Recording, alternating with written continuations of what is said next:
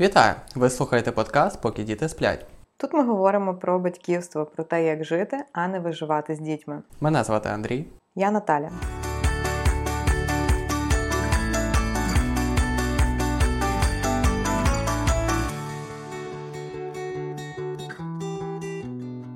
Що ж, найкращі батьки найкращих дітей у світі. Ми повертаємося.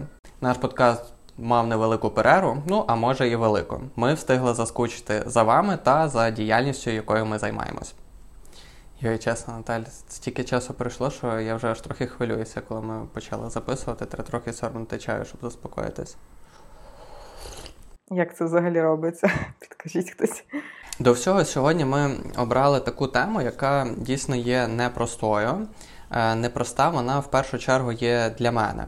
Я думаю, що ми з Наталією, коли е, дізналися про ці принципи, про які ми зараз будемо говорити, то це те, що вимагає, знаєш, такої переосвідомлення, і кожен раз, коли я включаю голову і думаю, так, окей, я це роблю чи я це не роблю, це вимагає зусиль. Що ж, сьогодні ми будемо спілкуватися про таку тему, як похвала та винагороди. Е, і яку роль вони відіграють в мотивації е, для дитини. На сам початок чи на сам період е, хочемо нагадати, познайомитися з тими, хто доєднався до нас вперше. Ми є молодою сім'єю, у нас двоє діток. І ми не є експертами в області психології, ми не є педіатрами, ми є в першу чергу батьками. І ми хочемо найкращим чином е, допомогти нашим дітям розвиватися і через наш досвід, через те, що ми вже дізналися для себе, в нас виникло бажання ділитися цим з іншими батьками для того, щоб ми підбадьорювали до одного і зростали разом, щоб будувати класне і сильне суспільство. Е, ми стоїмо на ідеях лагідного батьківства, на ідеях безумовної любові до дітей, е, на ідеях чуйності на ідеях відсутності покарань. Напевне, так можна описати коротко наше батьківство. Ну, мене хвалило достатньо багато в дитинстві. Я не можу сказати, що у мене був якийсь е, недостаток похвали чи уваги від моїх батьків. Е, і мені зараз складно від, відрефлексувати так, щоб зрозуміти, як саме повпливала ця похвала на мене. Але я точно можу сказати, що були елементи винагороди з ціллю е, змотивувати. Та? Тобто, е, коли я не хотів, не мав ніякого інтересу до прочитання книжок, якихось дитячих художник, то мені могли запропонувати, наприклад, якусь машинку в кінці прочитаної книжки. І ти просто відкриваєш кожну цю сторінку, гортаєш її, так мучиш, вичитуєш її ніякого задоволення не отримаєш від того процесу, але в очікуванні того, що ти отримаєш свою обіцяну Hot Wheels. А як в тебе? Ти пам'ятаєш якісь е, гарні приклади того, як тебе мотивували в дитинстві? Ну, мене хвалили. Я б сказала, що мене хвалили достатньо. Е, я не відчувала якоїсь нестачі похвали. Як ти вважаєш, що краще працювало для тебе в аспекті мотивації, що тебе більше мотивувало, коли тебе хвалили, підбадьорювали, чи е, коли карали і обмежували, наприклад, в чомусь забороняли щось? Я можу точно сказати, що коли мене карали, особливо в аспекті навчання, е, це е, дуже сильно відбивало моє бажання до е, навчання. В мене з'являвся страх зробити якусь помилку. В мене з'являвся страх якимось чином засмутити своїх батьків через те, що я там чимось не справився, чи елементарно поставив якусь там кляксу в зошиті. Е, і ти знаєш, я так е, скажу тобі, що напевно так сильно це закорінилося десь е, в моїй голові, що навіть до там буквально років 5 назад, ти коли приходиш якісь офіційні документи писати, там.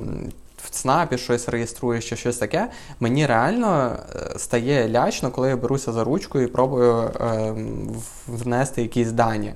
Оце перша емоція, з якою я стикаюся, е, коли я просто хочу е, написати е, там ну, особисті дані. У мене просто є якісь хвилювання, що я можу зіпсувати цей бланк або там зробити якусь помилку. Е, і це, думаю, дуже яскравий приклад того, як е, на мене негативно повпливали е, покарання. Знаєш, коли ти там типу пишеш, стараєшся і робиш якусь помилку, і тобі прилітає, наприклад, якийсь підзатильник. Такого було небагато, але воно було. І ти вже сидиш такий, сумуєш там, трошки плачеш над, над тим зошитом. Знаєш, ми зараз так зачепили винагороди, покарання, і я так почала говорити в ключі, ніби це якісь дві різні методики, ніби це якісь два протилежні світогляди. Е, там карати дітей, чи краще більше їх мотивувати якимось винагородою похвалою. Але насправді і те, і інше це все про один метод, і це метод кнута і пряника. Думаю, кожен з нас десь зіштовхувався з цим поняттям. Е, це е, одна палка двох кінців. Ні, два кінці однієї палки. Так. Як буде правильно? Ну, ви зрозуміли, про що я говорю.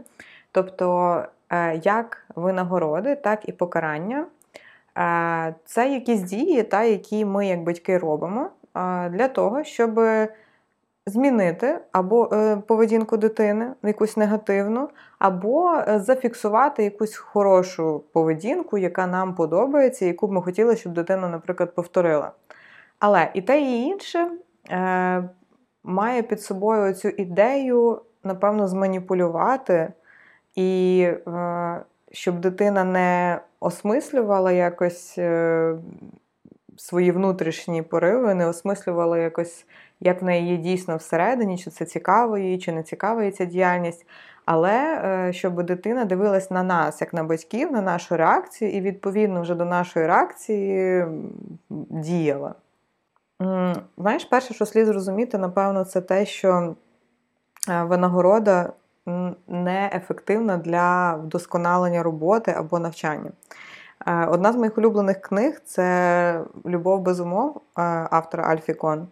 І, напевно, я прочитаю просто цитату саме про навчання.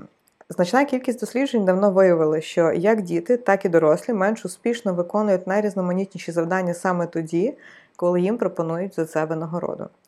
Насправді, перші науковці, які виявили такий результат, самі були шоковані ним. Вони були переконані, що якийсь стимул до високих досягнень мотивуватиме людей робити щось ліпше, однак вони раз по раз стали переконуватися в тому, що все саме навпаки. Дослідження, які проводили серед студентів, неодноразово показували, що ті більш зацікавлені в навчанні, коли перебувають у рівних умовах і коли їм не ставлять оцінок як винагороду за успіхи в навчанні. Це аудиторії, де замість виставляння оцінок викладач розповідає про успіхи своїх учнів. Але знаєш, тут е, виникає таке запитання, чи дійсно ми, як батьки, ми зацікавлені більше в самій діяльності, в самому процесі навчання, в самому процесі того, щоб дитина дійсно шукала те, що їй цікаво, чи ми більше зацікавлені от мати оці відзнаки. Е, чи ми не транс... фокусуємося більше на результаті? Так, чи нам важливий просто результат, якийсь е, якийсь результат, який ми можемо якимось чином виміряти, тобто оцінкою, а не загальним поясненням того, що дитина там має якісь знання. Ми з тобою поділилися тим, що нас е, досить багато хвалили, і ми з тобою не відчуваємо якоїсь е, такої явної недостачі похвали чи уваги від наших батьків. Але я думаю, це стосується не всіх і багато хто з наших ровесників, а особливо, я думаю, це є покоління наших батьків. Вони недоотримували цього, і багато хто може сказати, що вони не відчували цієї підтримки і похвали зі сторони своїх батьків. І саме це напевно е, штовхає сучасних сучасних вже батьків е, всіляко хвалити і винагороджувати своїх дітей, тому що вони цього не отримали і вони е, хочуть дати цю мотивацію, хочуть дати. Цю підтримку е, для дитини, але питання в тому, як саме ми це робимо. І 100%, так і напевно, що е, думаю, я, що це більше питання того, чи отримували батьки наші, чи наше покоління достатньо саме уваги, саме зацікавленості в е, діяльності, що тобі подобається, чим ти живеш, е, як ти ставишся до тої чи іншої сфери діяльності, а не в тому, щоб отримати такий узагальнюючий, е, узагальнюючу оцінку з приводу любої діяльності, яку ти робиш. Тобто, якщо ти там ходив на якусь скрипку і е, тобі це не подобалося, але ти там пиляв ту скрипку як тільки міг, е, лише для того, щоб е, отримати оце увагу. від батьків. Яку-небудь. Так, це дуже очікувано похвалу. То питання, напевно, не стільки в похвалі, скільки саме в тому, наскільки батьки залучені в процес формування і зросту дитини. Так, знаєш, напевно, оцю похвалу, якою часто намагалися замінити для нас батьки. Е, відсутність, можливо, часу, відсутність такої глибокої зацікавленості твоїм життям, твоїми інтересами, це можна порівняти з якимось фастфудом емоційним. Тобто тобі дають якийсь фідбек, е, який займає дуже мало часу. Зазвичай ця похвала вона якась така дуже універсальна, загальні якісь слова, тобто ти молодець, е, там класно ти там граєш, ти там найрозумніший в мене і так далі. Тобто якась така загальна, неглибока, не не зосереджена конкретно на твоїй якійсь діяльності, твоїх зусиллях, а просто така оціночна е, увага, е, яка не здатна замінити таку тверду, якісну їжу, як е, часопроведення, і глибока зацікавленість твоїм життям. Ми підходимо до тебе з тобою до такого визначення, як е, зовнішня та внутрішня мотивація. І е, коли ми говоримо про виховання наших дітей, е, я думаю, що дуже важливо зрозуміти, що саме ми хочемо розвивати в них. Чи хочемо ми, аби вони жили на зовнішній е, мотивації. Іншими словами, е, це будуть дорослі люди в майбутньому, які кожного разу для того, щоб зробити яку-небудь роботу, вони будуть очікувати якоїсь винагороди або похвали. Тобто їх не буде цікавити стільки процес, який вони будуть проходити, скільки їх буде цікавити кінцевий результат і та винагорода, яка очікує їх в кінці. Чи... Або ж страх покарання. Або ж страх покарання також, так. Звільнення чи ще чогось іншого. Або ми все-таки будемо виховувати і шукати для наших е, діток такий шлях, щоб їхня внутрішня мотивація вона зростала, щоб е, для них було важливо е, сам процес, що їм подобається те, що вони роблять. Ем, я коли думаю про себе і аналізую е, певні етапи свого життя, пробую зрозуміти, чому я діяв так чи інакше. Ем, я приходжу до певних висновків. Я приходжу до висновків того, що для мене є дуже важливою думка е, інших людей і е, оцінка досягнення мого результату. Дуже яскравим прикладом є мої заняття спортом. Е, вони майже ніколи не мають е, систематичного характеру. Е, я майже ніколи не маю тої такої сильної глибокої внутрішньої мотивації змінитися фізично, стати кращим, сильнішим, витривалішим. Тобто, це дуже коротко тривало і зазвичай я можу а, цим займатися а, саме в компанії когось. Тобто мені потрібен зовнішній мотиватор. І як ти пам'ятаєш, наші слухачі не знають, я приймав участь в такому а, челенджі від Христини Жук. Вона організувала такий місяць, де ти кожного ранку маєш виконати якесь фізичне навантаження і про це прозвітувати групі, ну, групі учасників. Е, ось, і я з 30 днів пропустив лише один день. Мене так драйвило е, те, що хтось оцінить, і мене так драйвило закинути раніше за всіх, а це ще перевага, тому що ми з тобою прокидаємося рано, бо в нас дітки е, ну, такий режим нам створили, що ми вставали в районі 6 години. Я там на півгодини раніше собі вставав. Ну, 6.30 діти ставали, я 6 вставав, щось робив там півгодинки, чи ходив бігати, чи якісь силові. І я потрапляв, типу, десь там зверху е, цього чатику. І тебе першого лайкали. Так, і мене першого лайкали. Та, так. тому що далі вже там всі накидують. Саме так, але як тільки закінчився цей челендж, знаєш, там говорять про скільки там днів треба, 21 день чи скільки, щоб е, е, закріпити звичку. Вона в мене не закріпилося. Е, Пройшов ти ще тиждень від того 21 дня, там пройшов місяць. Я можу сказати, що в організмі з'явилася певна потреба і розуміння, що е, ці заняття вони є класні. Але внутрішньої мотивації і дисципліни після завершення цього челенджу мені не хватило. І я брейк зробив дуже довгий, допоки я не повернувся зараз знову е, почав бігати і сподіваюся, я зможу це зробити довше. Я вчусь мінятися в цьому і вчусь, е, щоб не те, як люди оцінять е, мої старання, е, рухало мене, а саме внутрішнє розуміння того, що спорт. Так, що спорт це є класно для мого організму. Я хочу, щоб моя серцево судинна система вона була міцною. Я хочу жити довго і здоровим. Друзі, дорогі слухачі, поділіться, будь ласка, як у вас з цим справа? Чи відчуваєте ви до якихось занять або діяльності саме оцю внутрішню мотивацію, оцей внутрішній двигун і порив насолоджуватися як процесом, так і йти до результату, не дивлячись на те, е, чи бачать вас інші люди, чи оцінюють вас інші люди, чи похвалять вас, чи не похвалять, чи, можливо, цього взагалі ніхто не побачить. Як у вас цим справа, буде цікаво почути. Знаєш, е, ще один момент, яким хотіла поділитися, це те, що. Дослідники виявили, що діти, яких винагороджували за якісь е, хороші вчинки, вони значно рідше вважають себе хорошими людьми, ніж ті, яких не винагороджували за ці хороші вчинки.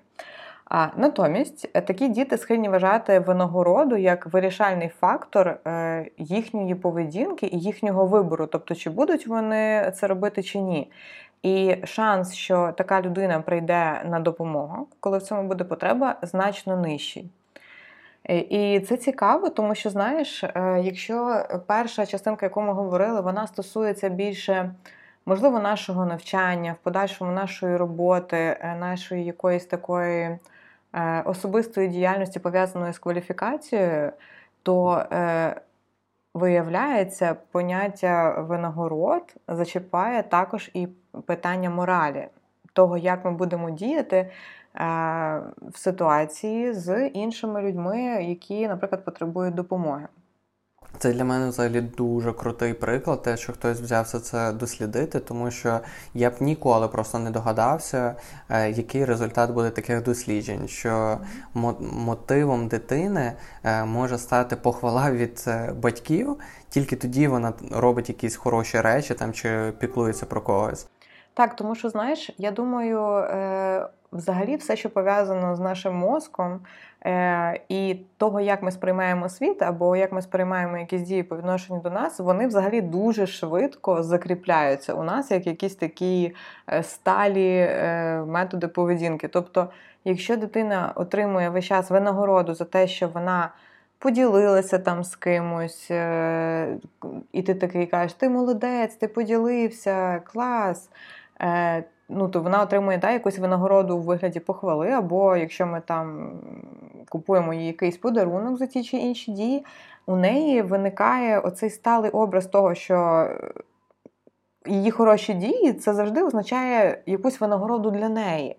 Але насправді в житті так не завжди є. І ми, як суспільство, напевно, хочемо всі хочемо дійти до цієї ідеї безкорисливості, щоб люди допомагали одне одному просто так, щоб е, було це питання взаємодопомоги, взаєморозуміння, а не тільки пошук власних інтересів у всьому, навіть у такій якійсь благородній справі, як е, допомога іншим.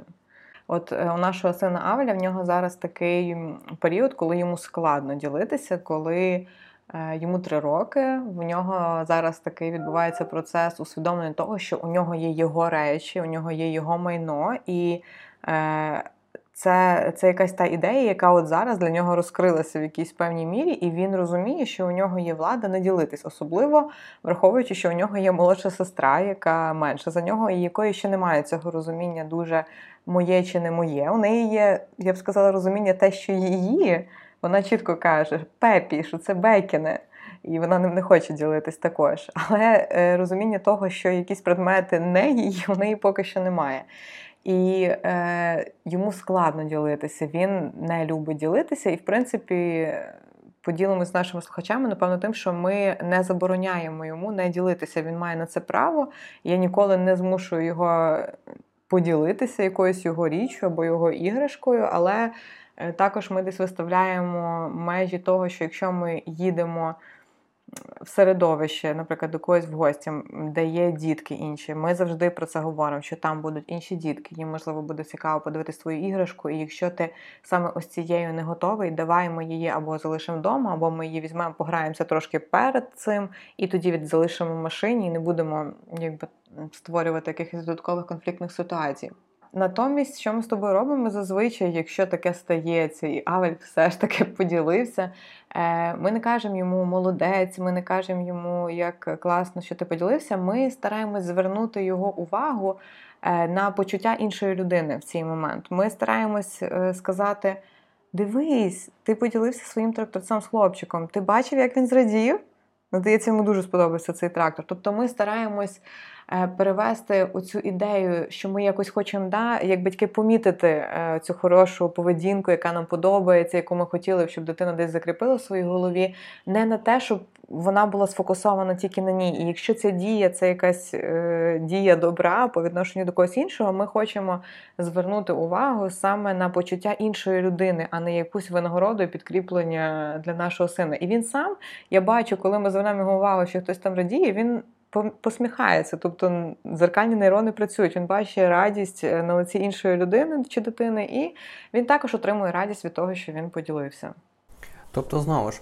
Є зовнішня і є внутрішня мотивація, і те, як ми реагуємо на дії дитини, воно е, формує певний тип мислення в дитини. Чи вона буде е, зацікавлена в тому, в тому процесі, щоб, наприклад, поділитись чи проявити якусь співчутливість е, чи емпатію до іншої дитини, чи вона буде насолоджуватися від цього е, процесу, чи вона не буде знати, як вона почувається з цього приводу. Вона просто буде хотіти отримати схвалення від батьків.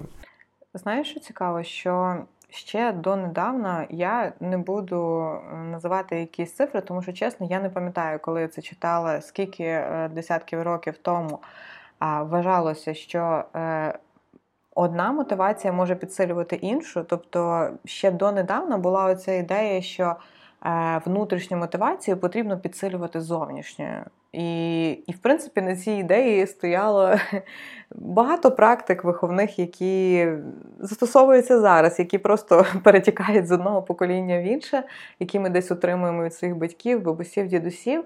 То зараз е, всі ну, науковці, психо, більшість психологів вони стоять на тому, що Зовнішня мотивація часто може перешкоджати внутрішній мотивації і блокувати, притуплювати е, оцю внутрішню мотивацію, яка взагалі за своєю природою силою насправді є значно сильнішою і потужнішою для будь-якої діяльності в житті е, людини. Так, в підтвердження твоїх слів прочитаю цитату з книги, про яку ти говорила вище. Що більше ми винагороджуємо людину за її роботу, то більшою є ймовірність, що вона втратить інтерес до того, що вона робить, а буде зацікавлена лише у винагороді. Хочу поділитися цікавим дослідженням, про яке я читав. Е, є така пані е, Керол Двек, це є професорка психології Стенфордського університету. Значить, Вона провела цікаве дослідження е, на школярах. Вона дала дуже просте завдання всьому класу.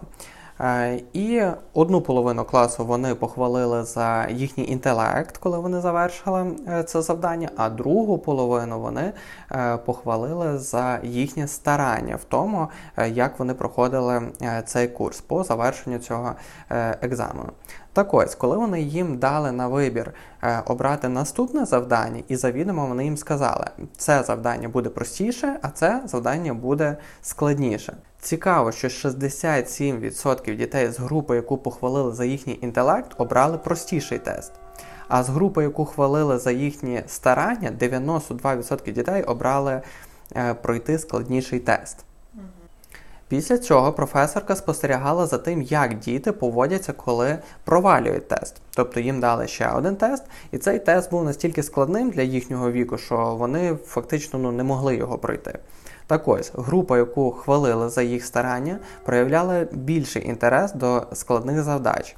Вони довше старалися їх розв'язувати, вони більше насолоджувались процесом, тобто вони не так здавалися і цей попри складність тесту, вони продовжували його розв'язувати в той самий час, як група, яку хвалили за їхній інтелект, була розчарованою та е, здавалася значно швидше. Це дослідження показує наскільки сильно стиль нашої похвали дітей впливає на те, як буде розвиватися їхній мозок. Саме тому ми сьогодні з тобою обрали поговорити про таку складну тему, але неймовірно важливу, як е, пусті слова похвали, які можуть негативно впливати на мотивацію е, дітей. Хочу також зауважити, що тема похвали, взагалі і мотивації, вона не є новою. Е, про неї весь час думають, досліджують е, в різних методиках по-різному до цього ставляться. І хочу занотувати, що особливо батьки, які є прихильниками методу Монтесорі виховання, які починають, е, коли в них з'являються дітки, іти саме цією методикою, вони також, е, думаю, знають і розділяють ці думки про похвалу. Е, можливо, я це кажу, знаєш, щоб якось підтвердити силу наших слів, що от ми не одні так думаємо, що є ціла така класна методика, яка вже працює дуже багато десятиліть, і в ній так само розділяють цю ідею, що внутрішня мотивація повинна бути сильною, що зовнішня часто перешкоджає. Але якщо ви не знали, е, це дійсно так. Маю, до речі, записану цитату Марії Монтесорі. Значить, Вона звучить так: ми підбадьорюємо дитину замість похвали. Ми визнаємо процес та зусилля замість кінцевого результату або даємо оцінку особистості. Це дуже класно. Даємо оцінку особистості. Тобто ми не узагальнюємо, е, не кидаємося тими великими фразами Ти молодець. Коли дитина зробила е, щось там просте чи складніше, ми даємо дуже узагальнену якусь оцінку особистості. Ти розумник, ти красунчик. Ми даємо детальний зворотній зв'язок, а не оціночну похвалу. Типу молодець, чи ти такий розумний, як я вже казав. Тобто краще в даному е, випадку сказати, ти справді важко працював над цим. Так, але про це ми ще поговоримо, напевно, в кінці, е, коли будемо говорити про те, як же ж хвалити. Дійсно, е, коли ми даємо якусь таку загальну оцінку, особливу оцінку особистості, е, це така маніпулятивна тактика, так само, як і покарання. Ми вже про це говорили. Е, звісно, кожному з нас е, хочеться іноді свідомо чи підсвідомо зманіпулювати для того, щоб дитина була слухняною, для того, щоб дитина була зручною, акуратною і робила все швидко і так, як нам потрібно. Але Е, як завжди, ми з тобою знаєш, говоримо, яка наша кінцева ціль, яких дітей ми хочемо, точніше, не дітей, а людей, е, які виростуть, ми хочемо бачити через 20 років. Чи ми хочемо бачити впевнених в собі, незалежних від думки оточення, Е, здатних оцінювати власні інтереси, власні захоплення, е, власний розвиток, чи ми хочемо людей, які будуть залежні від похвали інших, і це буде єдиним їхнім мотиватором. Ти кажеш з ціллю е, маніпуляції. Я думаю, що таке є, але думаю, більшість батьків все ж таки Е, вони хвалять своїх дітей е, для того, щоб їм допомогти стати кращими. Тобто їхня е, ціль, їхній мотив це збільшити цю впевненість в ці, щоб діти були більш впевнені собі, щоб в них була дійсно міцна мотивація, щоб діти ставали кращою версією себе і так далі. Просто ну. Просто не всі методи, не всі слова похвали, вони дійсно сприяють. Саме тому ми розбираємося, як правильно хвалити. І я, коли думаю про себе, я розумію, що мені потрібно мінятися. Тобто, я, коли на майданчику з дітками, е, процес е, виховання він вимагає включеності. Якщо я просто прийшов і думаю там про роботу, чи я думаю, як я втомився, чи я думаю про якісь свої захоплення чи свої плани, і не закцентований на дітях, е, в цей момент ти хочеш бути все ще хорошим батьком. Е, і коли хтось показує з дітей, що вони там збудували чи що зробили, мені хочеться сказати, я іноді це кажу, ти молодець, ой, вау, як класно, і так далі. Тобто, це якась така емоційна. Ем, не знаю, пігулочка для дітей, яку ти даєш, аби лишатися в статусі е, хорошого батька або хорошої мами, е, по факту, абсолютно навіть не вникаючи, чи тобі подобається, що вони зробили, чи те, що е, вони роблять, їм подобається. І це дуже слизький момент. Це той фастфуд, про який ми говорили. Це дуже легко, дуже швидко і, в принципі, в якійсь мірі, напевно, дієво але, як ми кажемо, на який результат? Ти знаєш, що я придумала ще про те, що е, оця винагорода або похвала, вона формує в дітей е, таку хибну ціль, тобто підміну цілей. І у дитини, е, наприклад, вона щось будує ти там її хвалиш або не хвалиш, але якщо вже є практика в сім'ї така, що за кожну дію якусь там дитину хвалять, захоплюються там дуже емоційно, прямо ну не знаю, як вау, е, то її фокус е, він зміщується на те, щоб. Мама і тато були раді, щоб мама і тато е, сказали Вау, як класно, щоб сподобатись мамі, мамі і татові. І е, знаєш, мені здається, що ідея оцієї якоїсь ненависної роботи або якихось таких страждань в дорослому житті, коли ти не можеш е, зробити крок від того, що тобі не подобається, напевно, бере е, корінь десь звідси. Тобто ти. Е, ти ти робиш щось не тому, що тобі це цікаво, не тому, що ти фокусуєшся на процесі, а тому, що тобі потрібно або комусь догодити, або е, отримати похвалу винагороду там майбутньому від начальника. Так, е, похвала вона підриває в дитини щире бажання досліджувати і, експериментувати. Е, діти насправді, на мою думку, не повинні. Е, догоджати батькам, аби отримати похвалу. Їхня діяльність має бути спрямована на отримання задоволення від процесу. Вони ж йдуть там копати, щось щось робити, тому що вони досліджують цей світ. Вони хочуть е, чогось навчитися Тобто вони насправді мають дуже міцну е, внутрішню мотивацію. Е, їм не потрібно, щоб ми їм казали, слухай, диви, який цікавий тракторець, а хочеш його розібрати викруткою. Так, іноді таке буває, коли ми щось нове пробуємо. Але напевно 80% того, що робить наш е, син, тому що він старший і в нього трошки сфера діяльності вже ширша. Він це робить з власної мотивації, тому що йому цікаво розібратися, йому цікаво навчитись їхати на певному транспортному засобі. Він прикладає зусилля, щоб це зробити. Він почав зараз будувати замки з піску. Він це робить, тому що йому цікаво щось відобразити, що знаходиться в його голові. І... Або досягнути якогось результату, який він е, собі намалював в уяві. Тобто, так, іноді дитина також фокусується на результаті, і це нормально, але це не результат, який йому пропонуємо чи насаджуємо ми. Цей результат, який він сам уявив, який він придумав, якого він хоче досягнути. Та, тому що якщо е, я буду кричати, що Вау, який ти мене розумничок, ти так гарно будуєш замки, клас, молодчинка, ти найкращий в світі. Скоріш за все, йому це сподобається. Е, йому, можливо, це настільки сподобається, що він подумає, та нащо мені якби процес цього замку, будування замків.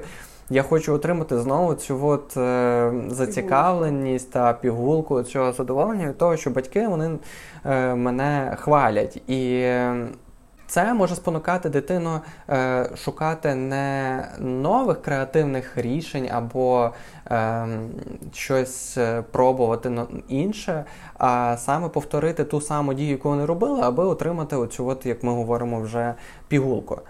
Знаєш, я колись пам'ятаю, читала в одній з книг про те, про такий приклад, що батько він прийшов забирати е, свою доньку з дитячого садочку. І а він, коли прийшов, вони за такими маленькими дитячими столиками завершували якесь творче завдання, яке у них там було, чи вони там сніжинки ліпили до свята зими. І е, його донька сиділа поряд е, ще з одним хлопчиком, і були вільні стільчики. І він прийшов і сів просто з ними разом за столик для того, щоб дочекатись, коли дитина завершить свою справу, і вже тоді забирати її додому. Е, І коли він е, сів, е, поряд сиділа також мама цього іншого хлопчика. І вона там зразу така: Вау, молодець, яка в тебе сніжинка! Це найкраща сніжинка, що я бачила в своєму житті. І е, натомість тато, я не пам'ятаю, чи він запитав свою доньку, було б логічно, якби він запитав свою доньку, можливо, він запитав цього хлопчика, можливо, вони були добре знайомі. А а тобі подобається, як вийшла твоя сніжинка? І мені здається, що це був хлопчик, але ну, я не впевнена. Можливо, він запитав свою доньку. І вона сказала: Ти знаєш, ні, мені не подобається, я хотіла по-іншому, вийшло не так, як я хотіла. І це це так класно в плані, коли ми не даємо свою оцінку, коли ми запитаємо, можливо, в дитини. Це теж варіант, це проявляє зацікавленість. Дитина бачить, що їй, що тобі не байдуже. Але вона вже не буде будувати свою думку про ту роботу, яку вона виконала, на твоїй оціночній такій похвалі. Вона буде думати, окей, я спробую ще раз зробити так, як мені сподобається ця історія вона якось дуже дуже сильно б'є по голові, якщо чесно. Так. Ти знаєш, до речі, ще таке з теоретичного, що цікаво, що е, діти, яких хвалять, кажучи, вау, ти впорався мега добре, замість того, щоб просто сказати, е, що ти добре зробив це завдання, вони більш схильні до тривожності, бо вони відчувають, що постійно повинні заслуговувати на найкращу похвалу. Типу, їхня планка збільшується, розумієш? А діти, які були підбадьорені за їх старання, вони більш відкриті пробувати нове та мають вищий рівень впевненості в собі.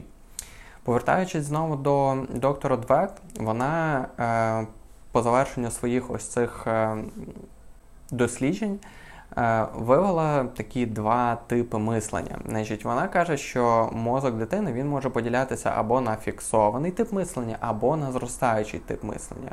Ну, зразу спойлер. Тобто, якщо ми шукаємо правильний метод е, похвали, ми маємо націлюватися на те, щоб збудувати в наших дітках зростаючий тип мислення. Чому? Тому що. Діти з фіксованим типом мислення, вони вірять, що вони хороші в чомусь одному або зовсім не здатні до чогось. І вони не можуть це змінити. Тобто, що от, ну, ти поганий в тому, в тебе немає таланту і все, кінець. Типу, Вони навіть не будуть брати за це. Типу, в них такі діти вони бояться кинути собі виклик, спробувати щось нове, або взяти за складніше завдання, щоб не провалити його. Тому що очікування вже батьків в їхній голові складається, ну, що воно доволі високе, розумієш. Діти ж, в яких тип мислення зростаючий, вони сприймають складність як ґрунт для зросту. Вау. Ну, це це дуже крута думка. Тобто вони розуміють, що важка праця вона допомагає розвивати нові навики. Йой, як багато з нас е, і коли дійшло до того, що важка праця і систематичність допомагає нашим нейронним зв'язкам міцніти, міцніти, міцніти, і таким чином ми покращуємо свої навики, покращуємо свої знання Або і, і так далі. нові навики, які, можливо, ми думали, що от я в 16 років. Е, вибрала кимось бути, все тепер до самої смерті я маю бути тим, ким я вибрала 16 років, і освоїти щось нове. Це типу, це ж не моє, я не можу. Я вже якби відівчилась 5 років, як же ж це взяти за щось нове.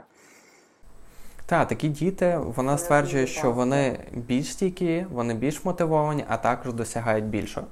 Е, для мене дуже гарним прикладом, коли старша людина має все ще цей е, фіксований тип мислення, є те, як люди ставляться до викликів і до ем, певної виду діяльності. Ну, наприклад, освоїти щось абсолютно нове. Людина Є дуже багато прикладів чув, коли людина каже: Ой, в мене немає до цього таланту, в мене немає хисту, я не можу це зробити. І знаєш, напевно, таким дуже яскравим, е, що багато хто зможе е, на себе приміряти, це є е, водіння. Е, я отримав е, права, коли поступив десь на перший другий курс. Ми пішли з друзями, завершили навчання, здали. Я відпрактикував там якихось 10 е, уроків, тобто це дуже мало. І водити я майже не вмів. Батька не було автомобіля, відповідно, практики в мене не було. Я просто хотів наперед мати права. І коли е, в майбутньому е, я сів за машину, щоб вже їздити разом зі своєю сім'єю, я зрозумів, що їздити я не вмію. Я зрозумів, що це складно, я дуже стресую, мені е, в мене потіють руки, все, що можна, потіє, і тобі просто лячно виїжджати на дорогу. Але коли ти приймаєш це рішення крок за кроком пробувати старатися, то з часом ти вже водій, який їде, паралельно їсть е, там MacDrive якийсь одною рукою, іншою рукою е, відповідає на телефонні дзвінки. Ну, якби я, я нікого не закликаю так робити, але в мене такі бували випадки. Тобто. Ти отримаєш е, твердий навик, і коли ти зустрічаєшся з іншою людиною, якоюсь можливо старшою, і Е, чуєш, що вона не може стати водієм, тому що вона там має якийсь е, великий страх до водіння, то я розумію, що в мене теж цей був страх. І це просто рішення, коли ти приймаєш е, рішення іти і пробувати, іти і брати за щось нове. Добре, я, мені подобається ця думка, до якої ми зараз дійшли, про два типи мислення. Вона досить така фундаментальна, я би сказала. Давай поговоримо про те, як же ж хвалити дітей, тому що знову ж таки підкреслю, що ми не відстоюємо думку того, що дітей не потрібно хвалити, але нам потрібно мати мудрість, як е, як правильно хвалити, так, щоб не заважати їхній внутрішній мотивації і їхньому цьому внутрішньому зростаючому е, типу мислення. Е, перше, гаразд, якщо наприклад, діти роблять щось досить просте, і вони собі, ну думаю, кожен з нас батьків бачив, коли дитина собі в процесі, і вона взагалі нас там не бачить, не звертає уваги. Наприклад, я там включила музику, а донька собі танцює, там якісь ці смішні милі рухи, які, звісно, нам, як батькам, розчулюють серце, і хочеться зразу щось сказати, якось це підмітити. О, яка ти в мене танцівниця, яка ти мила. В цей момент краще зупинитись і не казати нічого.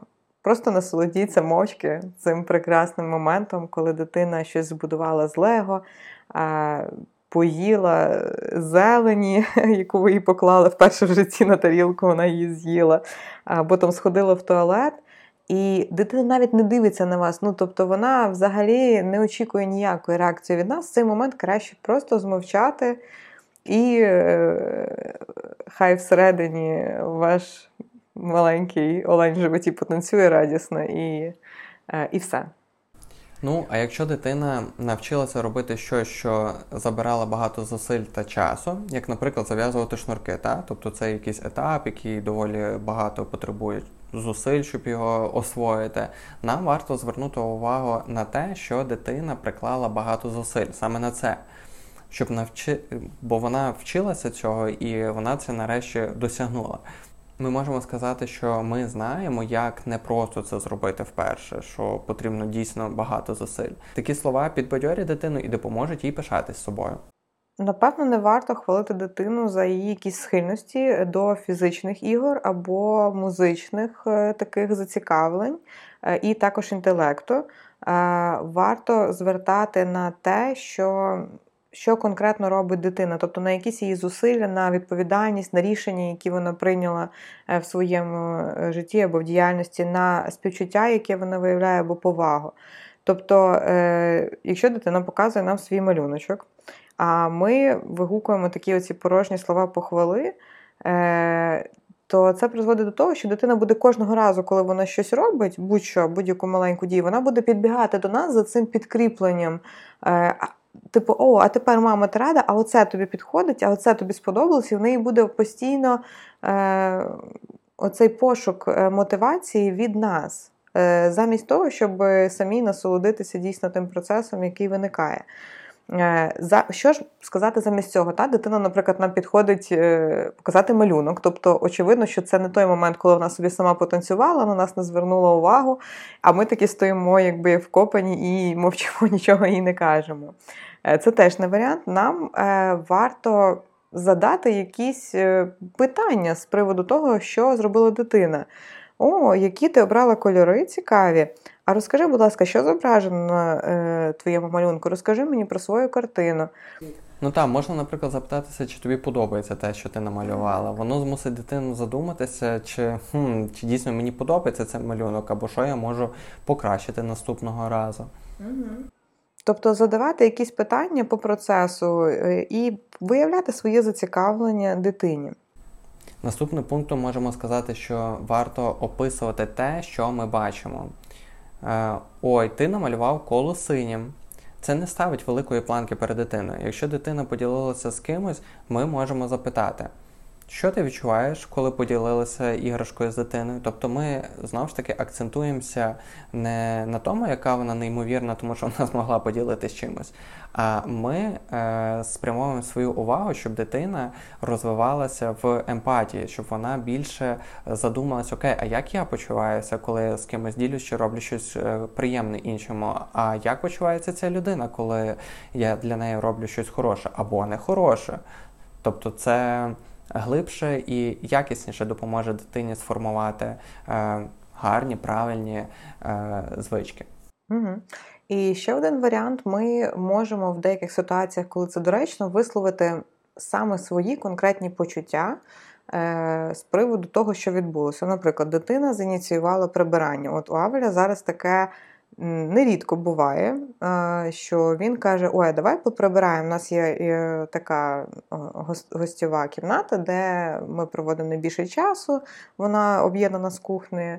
І там нерідко після його вільної самостійної гри у нього задіяні половина іграшок від всіх, які в них є. Всі трактори тягнуть одне одного, навантажують всі інші предмети, які він знайшов з своїх іграшок. І тобто, ну після цього реально повний мес. І нерідко таке буває, що він зініціює і скаже мама, давай поприбираємо. І він починає прибирати сам, але і чекає, щоб я йому також допомогла. Е, в цій ситуації достатньо сказати дякую, мені це дуже допоможе, якщо ми разом приберемо. Або я люблю, коли чисто. Класно, що ми це зробили. Класно, що ми прибрали, тепер у нас вдома чисто. Тобто ми просто опишемо або свої почуття, або процес, який відбувся е, з ініціації дитини. Вкотре підсумовуючи, Ще одна цитата Марії Монтесорі. Вона казала так: внутрішній потяг слабше, коли ми заважаємо своєю похвалою. І важливо, знаєш, е, також бувають ситуації, коли в дитини буде щось не виходити. Коли я теж це помічаю в дітях, як вони засмучуються, коли в них щось не виходить.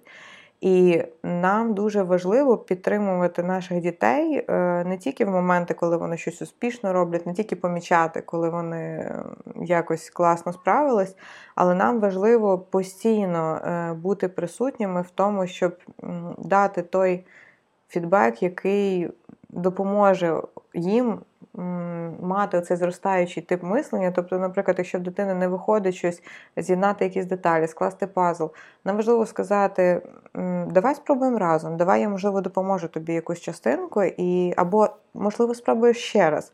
Тобто такі е, ненав'язливі, але.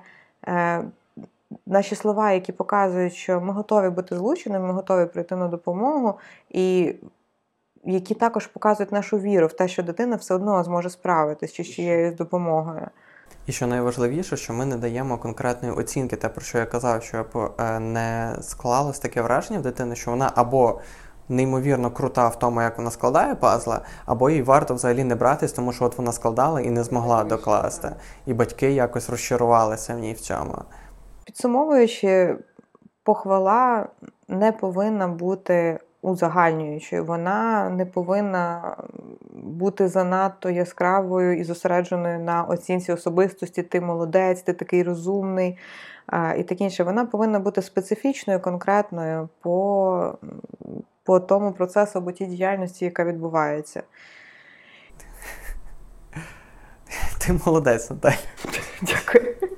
Гарно вийшло. Дорогі слухачі, ми вдячні, що ви дочекались наступного епізоду.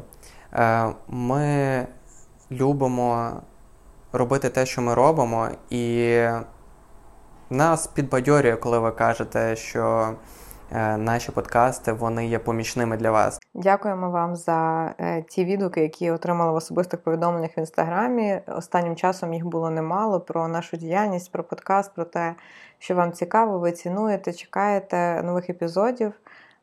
Для мене це дуже цінно, це підбадьорює і дякую вам за це.